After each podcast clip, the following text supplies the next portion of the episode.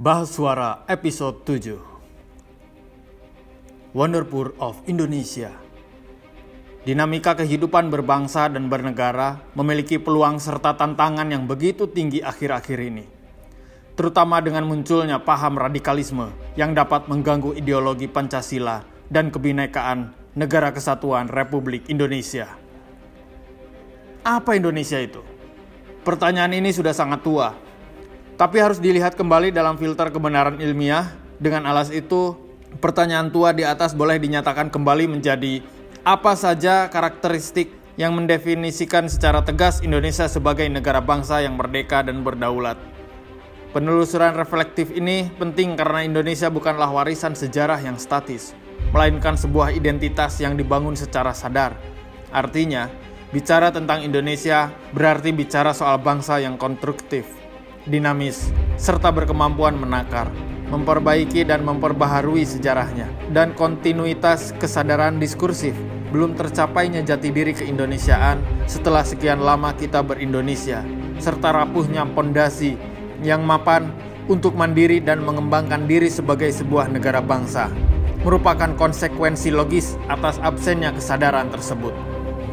Salah satu akar dalam kecemasan tersebut adalah kompleksitas masalah politik, buruknya penyelesaian krisis melalui kerangka institusi politik, ekonomi sosial, dan nilai budaya, merupakan satu dari lima faktor yang menyebabkan runtuhnya peradaban manusia. Di Indonesia, hal ini dapat dilihat dalam banyak hal, mulai dari disonansi komunikasi politik, para politisi, kisah tragis TKI dalam mengais rejeki di negeri orang, dominasi produsen, dan merek asing yang mengeruk keuntungan dari semua jenis sumber daya nasional dan virus yang menyerang hingga banyak melahirkan kontroversi dan konspirasi. Dan seterusnya. Sekali lagi, apakah Indonesia itu? Pemuda masa depan bangsa, berbicara tentang milenial berarti kita berbicara tentang pemuda, di mana pemuda adalah harapan dan sekaligus penerus cita-cita bangsa. Baik buruknya kualitas pemuda akan tetaplah di pundak pemuda, diletakkan masa peradaban suatu bangsa, tentu bahwa pemuda bukanlah komunitas tanpa harapan. Akan tetapi pemuda adalah komunitas yang diharapkan. Jadi, saya sebagai pemuda milenial mengajak kita sekalian agar kita sebagai pemuda milenial mampu mempersiapkan diri dalam menjawab tantangan zaman. Tentu secara lebih spesifik, kita adalah sosok individu yang berusia produktif dengan mempunyai karakter yang berwatak revolusioner selalu optimis, berpikiran maju, memiliki moralitas yang baik, dan sifat sejenisnya. Dengan segenap daya kita sebagai pemuda milenial akan menjadi kekuatan utama untuk mengarungi gerakan perubahan dalam bernegara.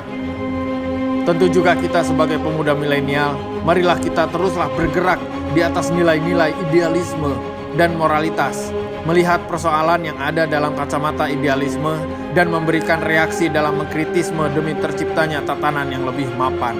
Namun yang menjadi kegelisahan saya adalah orang-orang yang berada di sekitar saya hanya mementingkan identitasnya sendiri.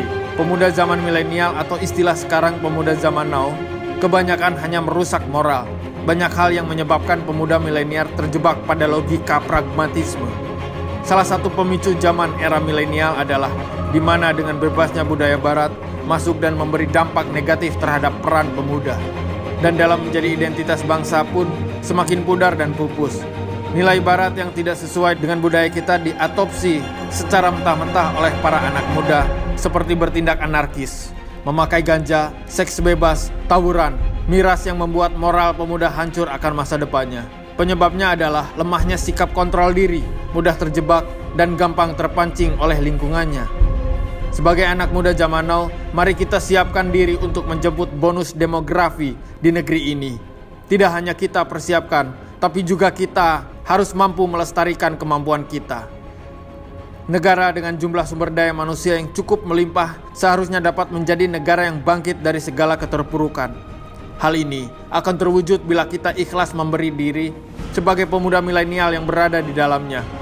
Pemuda itu harus mampu bersikap kritis terhadap kekuasaan yang menyimpang, menindas, dan korup. Apa pun dan bagaimanapun alasannya, kita sebagai pemuda milenial adalah masa depan negara. Perkembangan negara yang akan datang ditentukan oleh peranan pemuda sebagai generasi penerus dan pewaris. Untuk itu, kita sebagai pemuda zaman now dan pemuda harapan bangsa, marilah latih terus jiwa kepemimpinan dalam diri kita. Latihlah jiwa kepemimpinan yang dekat dengan rakyat, karena untuk apa kita menjadi pemimpin apabila hanya duduk di atas singgasana tanpa memperdulikan nasib rakyat. Suatu perubahan sering kali tidak perlu menunggu orang banyak. Dia akan mengulir dengan sendirinya bersama dengan pemuda yang teguh dengan komitmennya untuk perubahan. Peran pemuda saat ini adalah menjadi bagian dari masyarakat aktif, mendorong kemajuan bangsa dengan melakukan berbagai kegiatan yang konstruktif. Baik melalui organisasi kepemudaan maupun profesi yang digeluti.